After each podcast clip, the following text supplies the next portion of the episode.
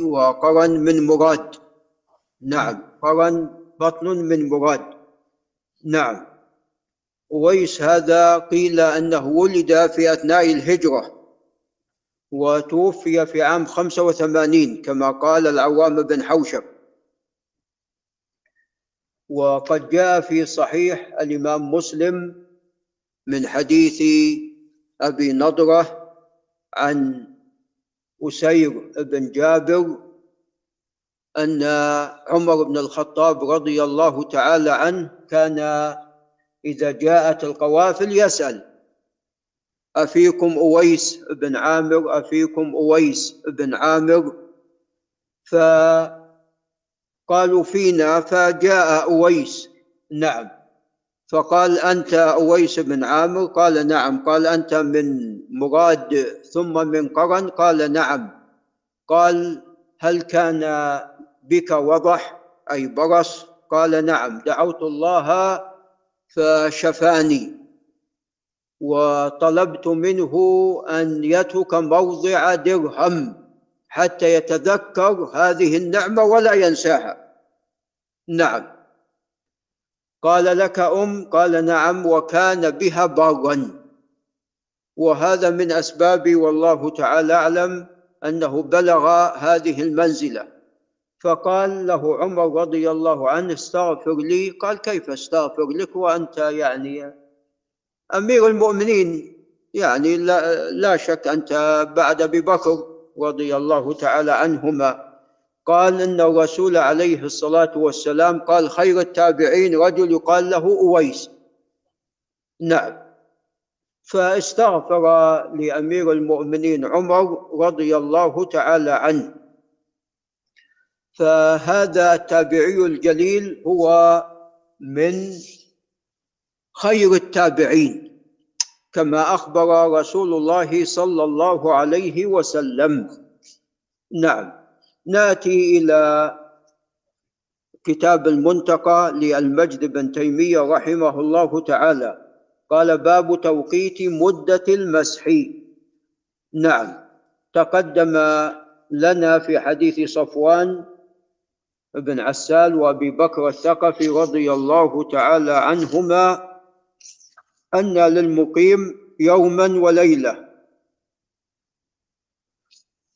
وللمسافر ثلاثة أيام بلياليهن.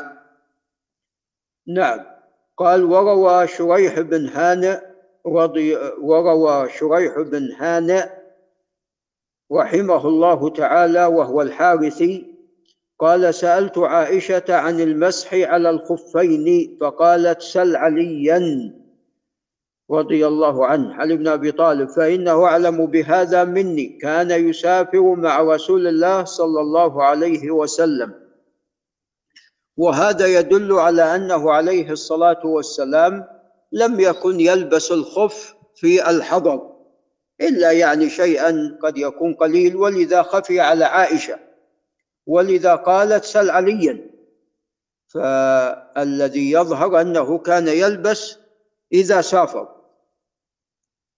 قال فسألته فقال قال رسول الله صلى الله عليه وسلم للمسافر ثلاثة أيام ولياليهن وللمقيم يوما وللمقيم يوم وليلة. رواه أحمد ومسلم والنسائي وابن ماجه. فهذا فيه تحديد مدة المسح. نعم. وأنه للمسافر ثلاثة أيام بلياليهن. نعم.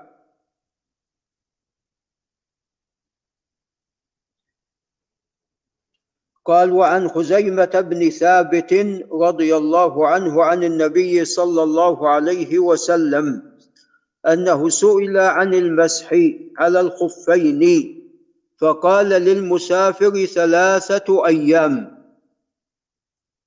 ولياليهن وللمقيم يوم وليلة رواه أحمد وأبو داود والترمذي وصححه. نعم. وقد نقل في العلل الكبير أنه سال محمد بن إسماعيل أي البخاري عن هذا الحديث فقال لا يصح عندي حديث خزيمة بن ثابت في المسح لأنه لا يعرف لأبي عبد الله الجدلي سماع من خزيمة بن ثابت. نعم. قال باب اختصاص المسح بظهر الخف. نعم. فكما تقدم أن المسح مشروع على الخفاف والجوارب وعلى التساخين التي تسخن القدم كما مر علينا في حديث راشد بن سعد المقرائي عن ثوبان. قال أمرنا عليه الصلاة والسلام أن نمسح على التساخين والخفاف أن نمسح على العصائب والتساخين على التس... نعم على العصائب وهي العمائم. والتساخين. وقد تقدم حديث راشد بن سعد المقرائي. نعم. فالمسح على الخفاف مشروع لكن كيفية المسح؟ كيفية المسح؟ أنك تمسح بيدك اليسرى. نعم. وتمسح على ظاهر القدم. تمسح على ظاهر عفوا الخف. نعم. مسحة واحدة. تمسح بيدك اليسار على اليمين ثم غرفة وتمسح على رجلك اليسار. أيضا بيدك اليسار. نعم. قال عن علي رضي الله عنه قال لو كان الدين بالرأي لكان أسفل الخف أولى بالمسح من أعلاه. لقد رأيت رسول الله صلى الله عليه وسلم يمسح على ظاهر خفيه رواه أبو داود والدار قطني. قال وعن المغيرة بن شعبة قال رأيت رسول الله صلى الله عليه وسلم يمسح على ظهور الخفين. رواه أحمد وأبو داود والترمذي ولفظه على الخفين على ظاهرهما.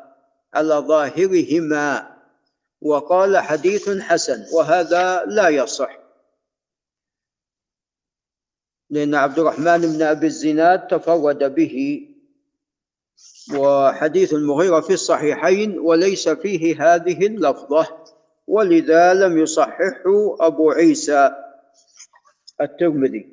قال وعن ثور ابن يزيد عن رجاء بن حيوة عن وراد كاتب المغيرة ابن شعبة عن المغيرة بن شعبة أن النبي صلى الله عليه وسلم مسح أعلى الخف وأسفله رواه الخمسة إلا النسائي وهذا أيضا لا يصح.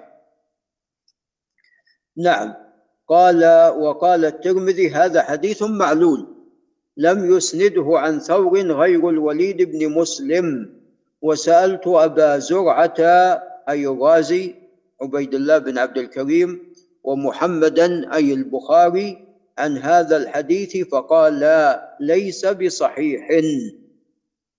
فهذا الحديث ضعيف وليس بصحيح. وفي الحقيقة, وفي الحقيقة لا يصح حديث مرفوع في ذلك ولكن جاء عن الصحابة أنهم مسحوا على ظاهر الخف. نعم. وحديث علي لو كان الدين بالرأي تكلم فيه البزار تكلم فيه البزار وقد جاء في بعض الروايات إن هذا في وضوء من لم يحدث. فلكن جاء عن الصحابة فجاء لعل أبو ناصر ينتبه جاء عن آه، أنس بن مالك إن مسح ظاهر الخف.